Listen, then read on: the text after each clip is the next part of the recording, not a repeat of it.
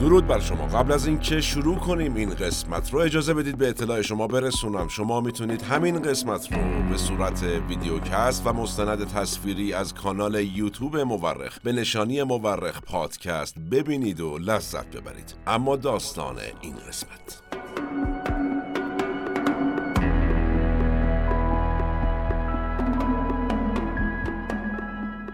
روزنامه اطلاعات 23 اسفند ماه 1357 خورشیدی. متن خبر بدین شرح است. در تاریخ 21 اسفند ماه 1357 دادگاه انقلاب اسلامی ایران جهت رسیدگی به کیفرخواست صادر از طرف دادستان انقلاب علیه 11 نفر از متهمینی که جملگی از خائنین به ملت و عوامل سرسپرده رژیم دست نشانده بیگانه بودند و همچنین جنایتکاران مفسد فلعر فرض نیز می باشند تشکیل جلسه داد. و پس از چندین ساعت رسیدگی و مشاوره سرانجام حکم اعدام را صادر کرد. اسامی متهمین بدین شرح است. یک سپهبد نادر جهانبانی فرزند امان الله معاون فرماندهی نیروی هوایی. دو سرلشکر محمد والی زند کریمی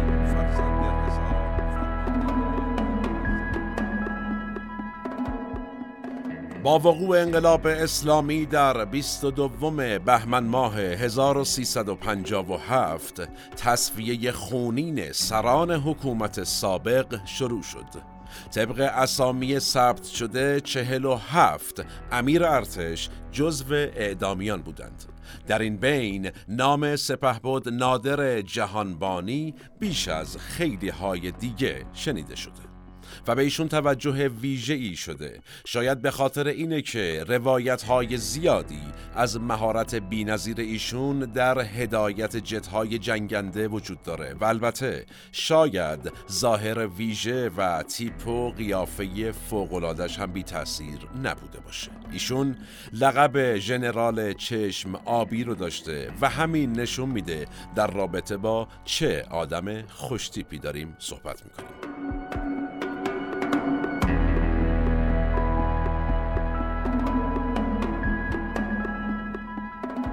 سلام من احمد آشمی هستم و این اپیزود چهل و سوم از پادکست مورخه که اردی بهشت ماه 1402 منتشر میشه. ما در این قسمت رفتیم سراغ سپهبد نادر جهانبانی از افسران عالی رتبه ارتش شاهنشاهی و به سرگذشت تلخش پرداختیم و از راست و دروغ روایتی که راجبش گفته میشه گفتیم.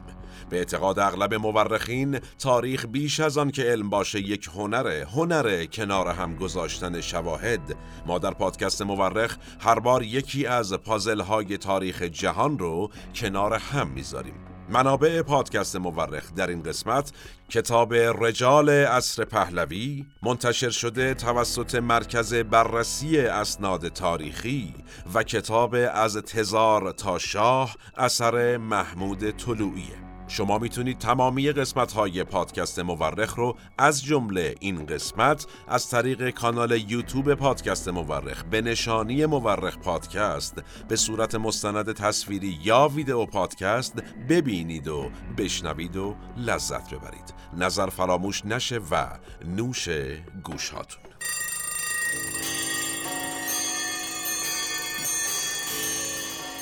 اجازه بدید. اول یکم از پیشینه خانوادگی نادر جهانبانی صحبت کنیم. خاندان جهانبانی نوادگان سیف الله میرزا پسر فتلی شاه قاجار از همسر گرجی فتلی شاه یعنی گلبدن خانوم خازن و دوله هستند که در دوره رضا شاه نام خانوادگی جهانبانی رو برای خودشون انتخاب کردند. گلبدن خانوم یا گلبدن باجی اول کنیز مهد اولیا مادر فتلی شاه بوده که بعدا فتلی شاه باش ازدواج می‌کنه و یکی از فرزندانش میشه آقای سیف الله میرزا. سیف الله میرزا چهل و دومین فرزند پسری فتلی شاه بوده. فرزند سیف الله میرزا اسمش بوده چی؟ جهانگیر میرزا و فرزند جهانگیر میرزا هم امان الله میرزا ملقب به زیاء الدوله بوده که ایشون از مبارزان مشروط خواه میشه چطور این اتفاق میفته؟ ابتدا ایشون یک نظامی عضو قزاقخونه بوده ولی وقتی محمد علی شاه قاجار ریاست قزاقخونه رو میده به لیاخوف روسی اعتراض می‌کنه ایشون و از قزاقخونه استعفا میده و میپیونده به مشروط خواهان. بعد هم میشه نماینده مجلس اول ملی. دو سال بعد مجلس توسط آقای لیاخوف روسی به توپ بسته میشه و زیاء الدوله هم فرار می‌کنه و در تهران مخفی میشه. بعد از دوران یک ساله معروف استبداد صغیر و وقتی مشروط خواهان مجددا تهران رو فتح کردند زیاء الدوله دیگر بار به صحنه برمیگرده. زیاء الدوله بعدن شد سرپرست دارالحکومه تبریز و در این شهر با روسها و انگلیسها درگیر بود. در نهایت هم وقتی دید روسها و انگلیسها بر سر به قتل رسوندنش به توافق رسیدند و از اون طرف جنگ با روسها ممکنه باعث فتح کامل تبریز به دست ارتش اجنبی یعنی روسها بشه و عملا دیگه راهی براش باقی نمونده بود با شلیک تپانچه خودش رو کشت تا از این اتفاق جلوگیری کنه.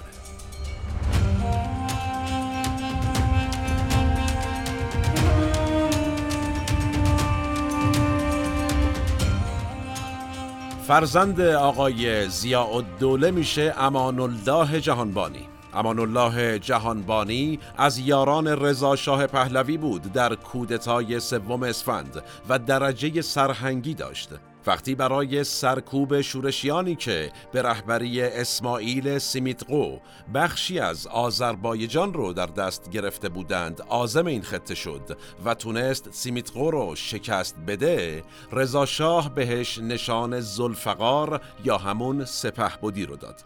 بعد هم رئیس اداره جنگ و رئیس اداره صنعت دولت شد. وقتی در 1316 ایشون با رضاشاه بحث شد رضاشاه اون رو از تمام درجاتش خل کرد و یک سال هم انداختش زندان. وقتی ایشون افتاد زندان و امان الله جهانبانی مورد غضب شاه واقع شد خیلی از اعضای خاندان جهانبانی سریعا فامیلیشون رو عوض کردند تا نسبتشون با امان الله جهانبانی رو کتمان کنند. فامیلیاشون رو چی گذاشتند؟ کیکاووسی، فتحلی پور، جهانبینی، جهانبانیان و شهبنده. شاه هر کس که فامیلیش جهانبانی بود رو از ارتش خل کرد و برای همین فک و فامیل فامیلیشون رو عوض کردند. اما بازی روزگار درس تاریخ. با استعفای رضا شاه در واقع با خلع رضا شاه امان الله جهانبانی مجددا به ارتش برگشت و تمام درجاتش بهش برگردونده شد.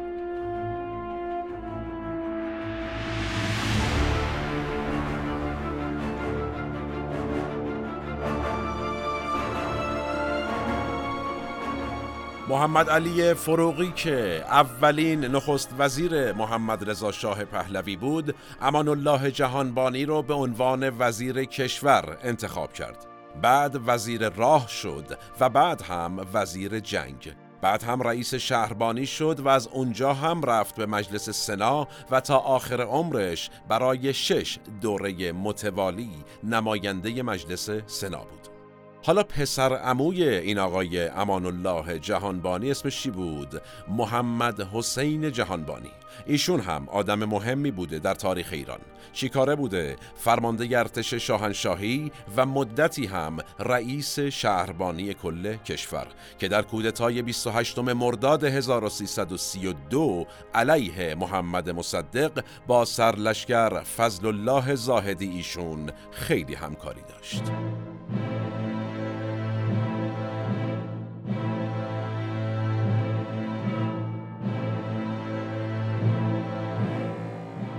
اما فرزندان امان الله جهانبانی. اونها هم آدم های مهمی در این مملکت بودند. ایشون دو همسر و نه فرزند داشت. یکی از فرزندانش خسرو جهانبانی بود. کسی که با شهناز دختر محمد رضا شاه پهلوی وارد رابطه شد و عاشق و معشوق شدند و در نهایت علا رغم مخالفت شاه این دو نفر با هم ازدواج کردند و خسرو جهانبانی شد داماد محمد رضا شاه پهلوی. خدا براش خواست. خواهرشون یعنی مهر منیر جهانبانی با فردی به نام محمود امانپور ازدواج کرد. تو پرانتز این رو هم بگم مهر منیر و محمود میشن مادر بزرگ و پدر بزرگ همین خانم کریستیان امانپور مجری معروف شبکه CNN همین که اخیرا در ایران بحث هجاب داشتن یا نداشتنش هنگام مصاحبه با مسئولین خبرساز شد. خب برادر دیگر خانواده پرویز جهانبانی بود که اون هم به سیاق مردان خاندان جهانبانی نظامی شد و تبدیل شد به دریادار نیروی دریایی ارتش شاهنشاهی. حمید جهانبانی برادر دیگر خانواده هم نظامی شد و به ریاست دانشگاه جنگ رسید. حسین جهانبانی دیگر پسر خانواده هم از عمرای ارتش بود و در نهایت برادر بزرگتر خسرو، پرویز، مهرمنیر و حمید و حسین هم همین آقای نادر جهانبانی بود که ما در این قسمت داریم مفصل دربارهش صحبت می‌کنیم مادر نادر و خسرو و پرویز کی بود؟ خانم هلن کاسمینسکی از مهاجران روس که به ایران اومده بود و در نتیجه چشمان آبی و تیپ و ظاهر جناب نادر جهانبانی به سمت مادر کشیده بود. روستور بود در واقع ایشون. همین ژن روس بود که شاید باعث شد ایشون برای تحصیلات تکمیلی بره کجا؟ روسیه.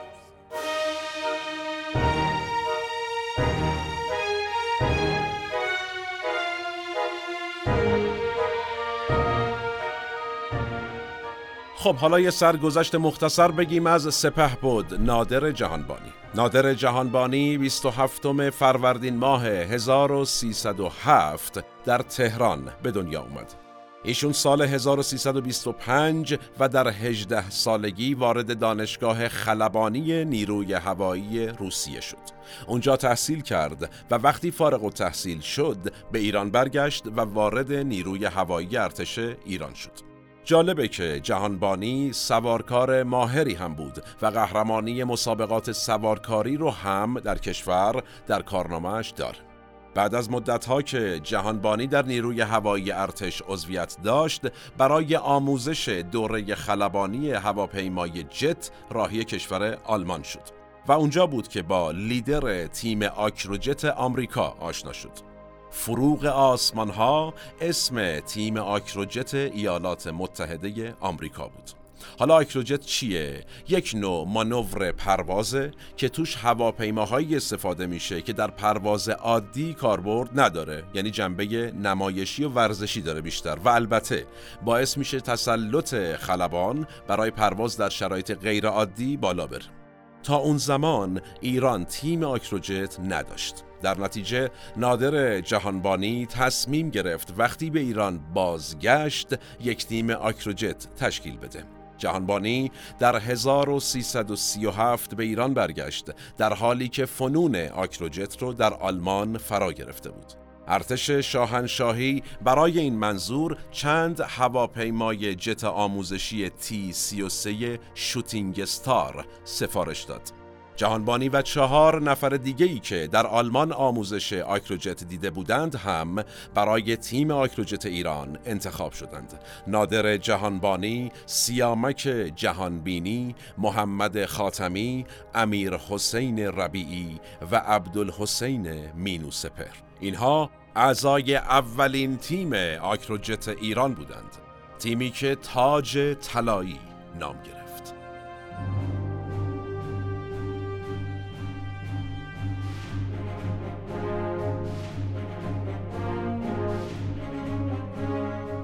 نکته جالب در رابطه با تیم آکروجت ایران یعنی تاج طلایی حضور محمد خاتمی بود. البته که ایشون ربطی به سید محمد خاتمی که سالها بعد شد رئیس جمهور ایران نداشته ایشون فوتبالیست بود در واقع. نکته جالبش اینجاست. کاپیتان سابق تیم تاج تهران و بازیکن تیم ملی ایران بود. ایشون.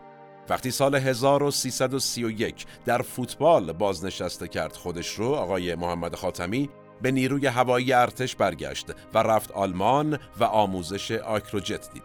محمد خاتمی شوهر خواهر محمد رضا شاه پهلوی هم بود یعنی داماد رضا شاه بود در نهایت ایشون هم در کنار نادر جهانبانی و سه افسر دیگه تیم تاج طلایی رو تشکیل دادند و با این تیم تاریخ سازی کردند چرا تاریخ سازی؟ عرض می‌کنم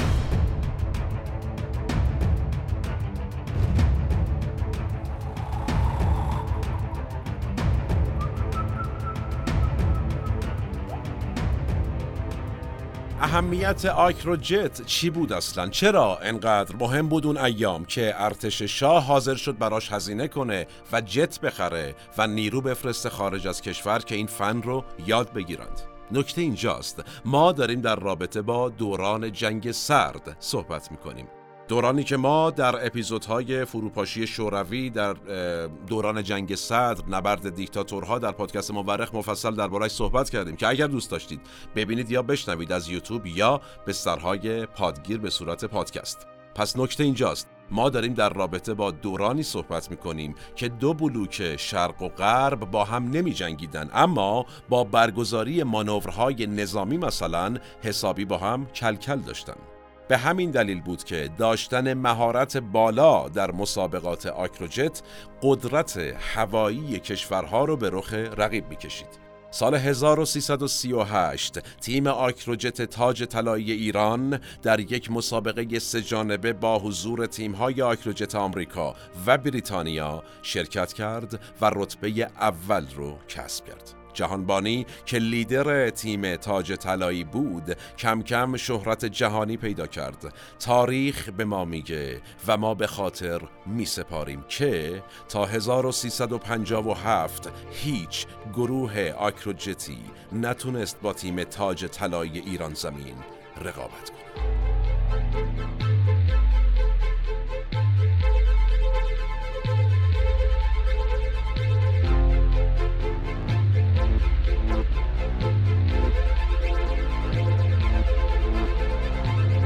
و سال 1357 وقتی انقلاب شد محمد رضا شاه پهلوی و خیلی از فرماندهان دیگر ارتش و مقامات حکومتی از ایران خارج شدند.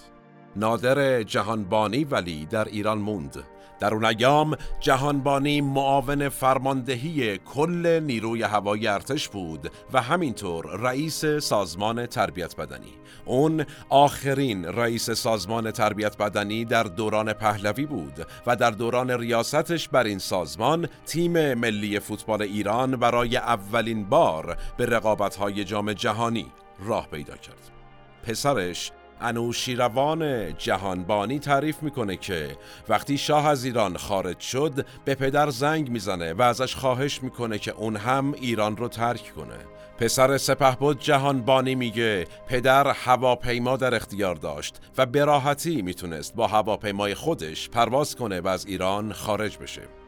انوشیروان میگه به پدر گفتم حالا که رئیستان یعنی شاه هم از ایران رفته چه دلیلی داره که شما بمونی؟ نادر جهانبانی اما به پسرش میگه من سرباز این وطن هستم و وظیفمه که در اینجا بمونم. امکان نداره من مملکتم رو رها کنم. وظیفه منه در این مملکت بمونم.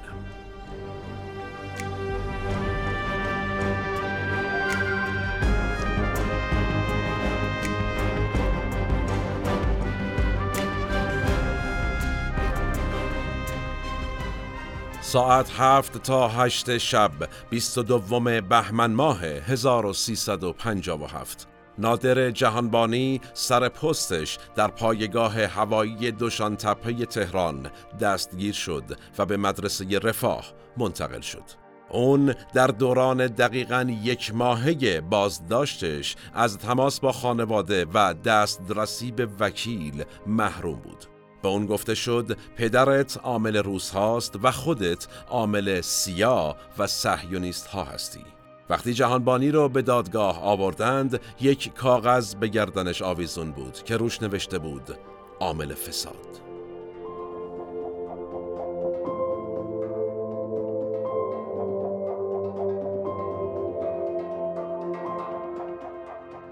در متن کیفرخواست جهانبانی نوشته شده بود نادر جهانبانی با اشتغال در سمتهای حساس نظامی و این اواخر ورزشی و نظایر آن با رژیمی که با ساقط کردن حکومت ملی شرعی به طریق قاسبانه و با اراده اجنبی در ایران سلطه پیدا کرده و مملکت را در جهت اراده اجنبی و در جهت خلاف شرع و مسلحت مملکت و ملت به قهقرا می‌برد و به نابودی میکشاند. همکاری داشته است.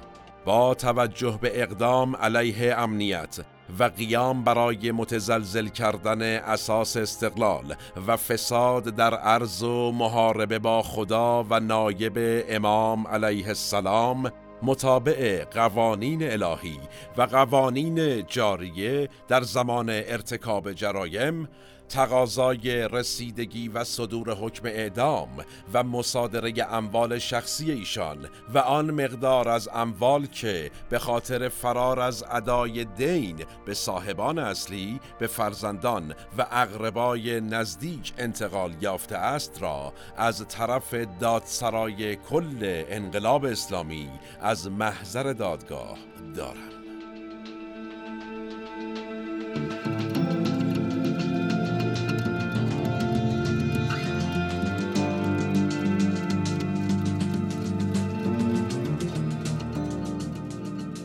دو تن از برادران نادر جهانبانی یعنی حمید و حسین هم بازداشت شدند و به حبس های طویل المدت و مصادره اموال محکوم شدند. ولی تنها برادری که اعدام شد نادر بود. البته اموال نادر هم بعد از اعدام مصادره شد. از دفاعیات نادر جهانبانی در جلسه اول دادگاهش هیچ چیزی در دست نیست.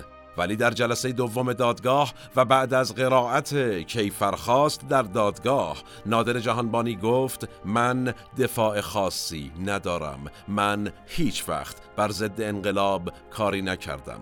به هر حال دیگر مسئله مهمی نیست. بنده آماده اعدام هستم.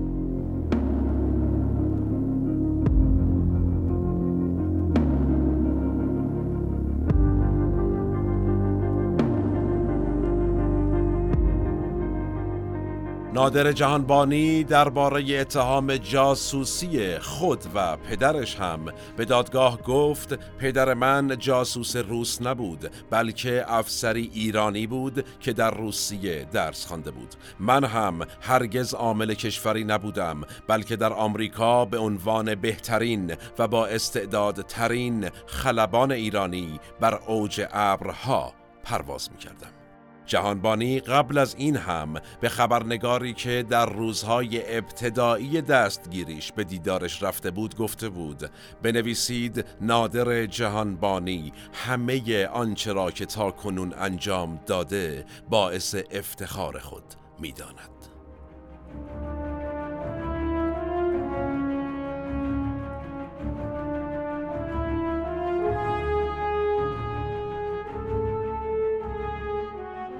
هفت صبح 22 اسفند ماه 1357 سپهبد نادر جهانبانی در پنجاه سالگی به دستور صادق خلخالی حاکم شرع دادگاه های انقلاب در میدان تیر زندان قصر همراه با ده نفر دیگر با شلیک گلوله اعدام شد.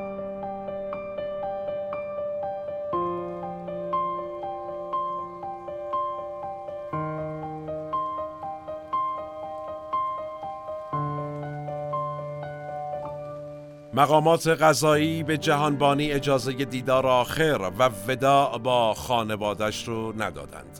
خانوادش از رادیو خبر اعدامش رو شنیدند.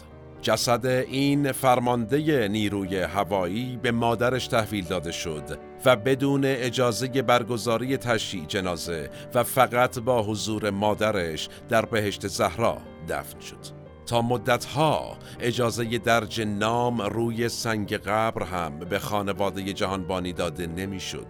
همراه با جسد نادر جهانبانی وسیعت نامه کوتاهش هم به مادرش تحویل داده شد. جهانبانی در این وسیعت نامه با خانوادش خداحافظی کرده بود و نوشته بود من مرگ بی تقصیر را با کمال رشادت و شجاعت پذیرفتم.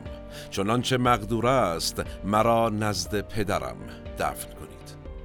امکان عمل به این خواسته سپه بود. نادر جهانبانی و دفنش در امامزاده ابو طالب رباط کریم محل دفن پدرش. برای خانوادش هیچگاه میسر نشد.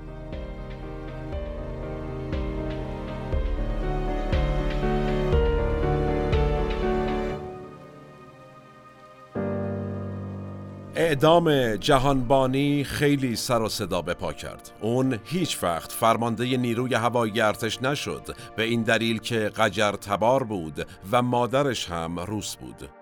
ولی از بیشتر فرماندهان ارتش شاه مشهورتر بود. خیلی ها می گفتند آیت الله خمینی از اعدام نادر جهانبانی خبر نداشته و بعدها هم بابت این اعدام گلایه کرده.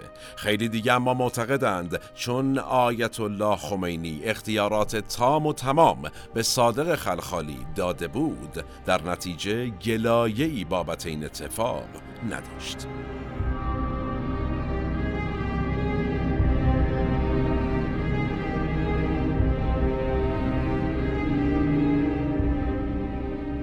مسعود بهنود خبرنگار مشهور نقل قولی داره در رابطه با دیدارش با صادق خلخالی و صحبتی که در رابطه با نادر جهانبانی باهاش داشته. بهنود میگه یکی از چند باری که خلخالی رو دیدم فرصتی دست داد که سوالی رو بپرسم که سالها در گلوم مونده بود. گفتم آقای خلخالی در دادگاه نادر جهانبانی و عباس علی خلعتبری ما گروه آورده بودیم و فیلم می‌گرفتیم و فیلماش هم هست موجوده. تو محاکمه خلعتبری معلوم شد که توفاله اتمی در ایران دفن نشده و کسی هم که پیشنهاد دفن توفاله اتمی رو داده اصلا این بابا نبوده. شما چرا در مصاحبت گفتی سپه بود جهانبانی برای اسبهاش موزیک پخش می‌کرده و خلعتبری هم در ایران توفاله اتمی دفن کرده؟ جواب خلخالی چی بوده؟ ایشون گفته بود یادم بود یعنی می‌دونستم. ولی چیزهایی گفتم که مردم دلشون بسوزه جیگرشون بسوزه. من مأمور ایجاد منطق برای سلطنت طلبان و تاغوتیان نیستم.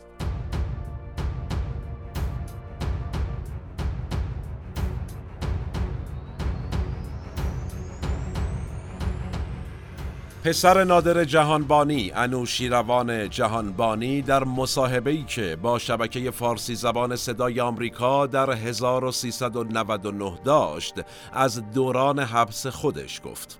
گفت برای بازداشت من دلیل خاصی نداشتند. فقط چون پسر نادر جهانبانی بودم و مدیرعامل یکی از شرکت های هواپیمایی بازداشت شدم. و برای پنج ماه زندان بودم و در نهایت هم آزاد شدم. انوشیروان میگه به بازجو گفتم آقا جرم من چیه؟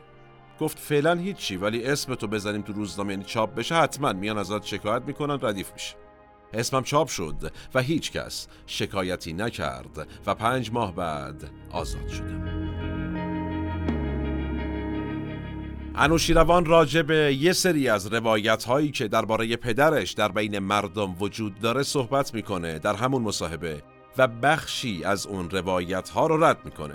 مثلا اینکه نادر جهانبانی با هواپیما از زیر پل کارون رد شده یا اینکه بدون اجازه پا شده رفته بغداد که کاخ صدام رو بمبارون کنه و اونجا با رشادت از دست جنگنده های عراقی فرار کرده و برگشته. یا اینکه یه فانتوم رو از روی جاده بلند کرده در حالی که آمریکایی ها هم اونجا بودن و بهش می‌گفتن که آقا این خیلی خطرناک نکن. انوشیروان جهانبانی میگه این روایت ها درست نیست. پدر من آدم شجاعی بوده ولی بسیار منضبط و قانونمند هم بوده. این داستان ها در واقع بیانضباطیه و پدر من هیچ وقت بیانضباطی نمی کرد. نظم و شجاعت تفاوت دارند. انوشیروان جهانبانی در عوض خاطره از رشادت پدرش تعریف می‌کنه. میگه یک بار در حین آموزش یه خلبان جوون می‌خوره به بال هواپیمای پدرم.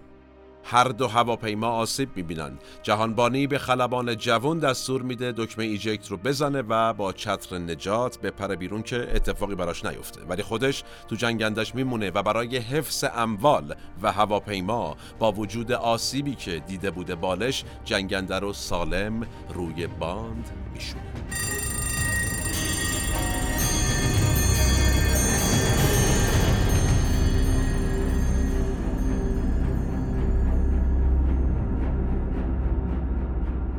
خیلی از اعضای گروه آکروجت تاج طلایی بعد از انقلاب 57 به ارتش جمهوری اسلامی ایران پیوستند و در جنگ ایران و عراق تونستند به کشورشون خدمت کنند. انقلاب ولی اجازه نداد تا نادر جهانبانی هم بتونه در جنگ هشت ساله از مهارت‌های خاصش به نفع کشورش استفاده کنه. این اتفاق برای خیلی دیگه از کسانی که روزگاری در این مملکت سمتی داشتند و شاید حتی چندان سیاسی و امنیتی هم نبودند و می‌تونستند با توجه به تخصصشون به کار این کشور بیان هم افتاد. اما خب انقلاب اغلب اوقات پدیده است خونبار و جونهای بسیاری رو می‌گیره. زمان به فرجام رسید و کلام ما هم.